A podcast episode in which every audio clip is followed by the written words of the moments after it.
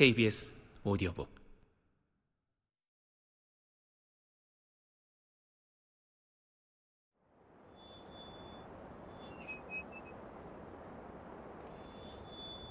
지금 내가 살고 있는 집은 범이 할아버지 때부터 살았던 곳이라 아주 낡고 오래됐어.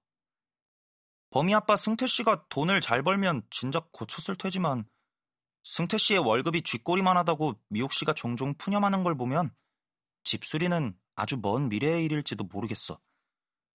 대문 역시 분명 철로 만들었을 텐데 아랫부분이 녹슬어 종이가 찢어진 것처럼 너덜너덜해진 상태야.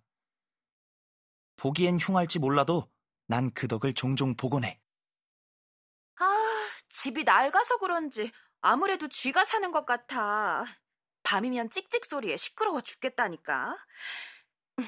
오드리, 목줄을 풀어줄 테니까 쥐가 보이면 잡아야 돼. 미옥 씨는 밤이면 내 목줄을 풀어줘.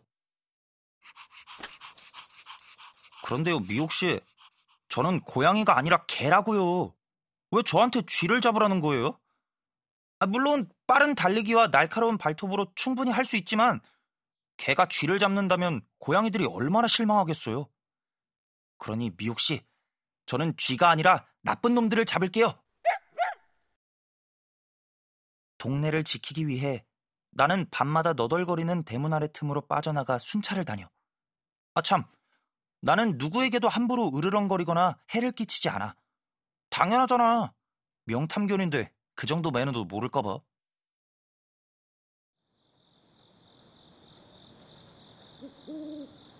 사건을 조사하려면 가장 먼저 사건 현장에 가야 해. 하지만 오늘은 먼저 가볼 곳이 있어.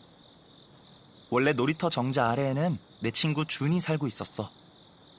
여름에는 괜찮았는데 가을이 되고 바람이 차가워지면서 사는 곳을 옮겨야 했지. 밥을 얻으러 여기저기 떠돌아다니다 적당한 곳을 찾았더라고. 놀이터 옆에 있는 유치원 보일러실인데 바람도 안 들어오고 아주 따뜻하대. 거길 어떻게 들어가냐고?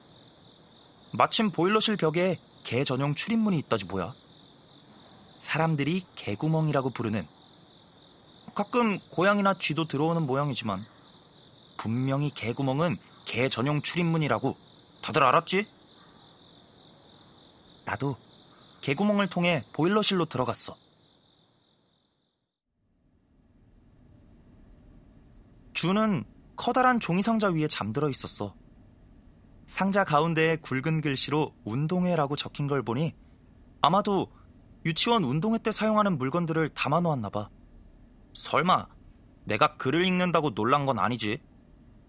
서당께 3년이면 풍어를 읊는다는 속담 들어봤을 거야.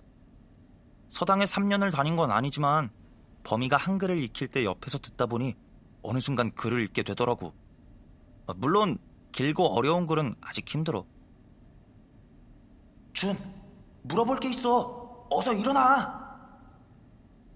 곤하게 잠든 친구를 깨우기 미안했지만 어쩔 수 없었지. 몹시 피곤할 텐데도 준은 그런 내색 하나 없이 내 목소리에 바로 잠을 깼어.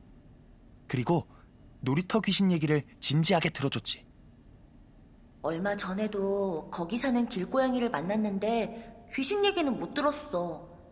혹시 한밤에 놀이터 나온 사람을 귀신으로 잘못 본 거 아닐까? 준은 놀이터에 살면서 많은 걸 봤다고 덧붙였어. 놀이터엔 미끄럼틀이나 그네 같은 놀이기구를 이용하는 어린아이들만 있을 거라 생각하지만 꼭 그렇진 않아. 오전엔 단체로 놀러 나온 어린이집 아이들이 많고 정자에서 마늘을 까거나 수다를 떠는 할머니들도 제법 있어. 정오가 지나면 일찍 학교를 마친 초등학교 학생들도 찾아와. 학원 가기 싫다고 징징거리는 걸 보면 좀 딱해. 놀이터가 위험해지는 시간은 해가 진 뒤야. 종종 해걸음 역해 어린아이들의 푼돈을 빼앗으러 불량 청소년이 오는 일도 있거든. 그런 녀석들은 꼭 나처럼 길을 떠도는 동물들을 괴롭히려 들어. 하여튼 못됐어. 아참, 가끔은 연인들도 놀이터를 찾아와. 벤치에 앉아 손만 잡고 있는데도 사랑이 막 느껴진다니까. 놀이터에 드나드는 사람들이 그렇게나 많다고? 귀신 흉내를 낸 용의자를 금방 잡을 거라 생각했던 나는 준의 말에 깜짝 놀랐어. 내가 입을 벌려 놀라는 사이에도 준은 계속 말했어. 운동복 차림의 젊은 남자가 자정 무렵에 와서 목을 돌리거나 가볍게 운동을 한 적도 몇 번인가 있었다고. 드물게는 벤치에 앉아서 길게 통화를 한 적도 있다는 거야. 고시 공부가 이렇게 어려울 줄 몰랐다고. 이번엔 꼭 붙어야 하는데 걱정이라고 누군가에게 하소연을 했다는 거야. 밤늦은 시간에 아이들이 봤다면 귀신이 아니라 그 남자일 거야. 준은 확실하다 말했지만 그 말을 전부 믿을 수는 없었어. 아이들 얘기 속 귀신은 하얀 옷을 입었다고 했거든. 그래도 유력한 용의자를 발견했는데 그냥 집으로 돌아갈 수는 없었어. 더 늦기 전에 놀이터로 가봐야 하나 망설이는데 준이 먼저 같이 가주겠다고 말을 꺼내지 뭐야. 그 말이 어찌나 고맙던지. 사실 나도 혼자 가긴 무서웠거든.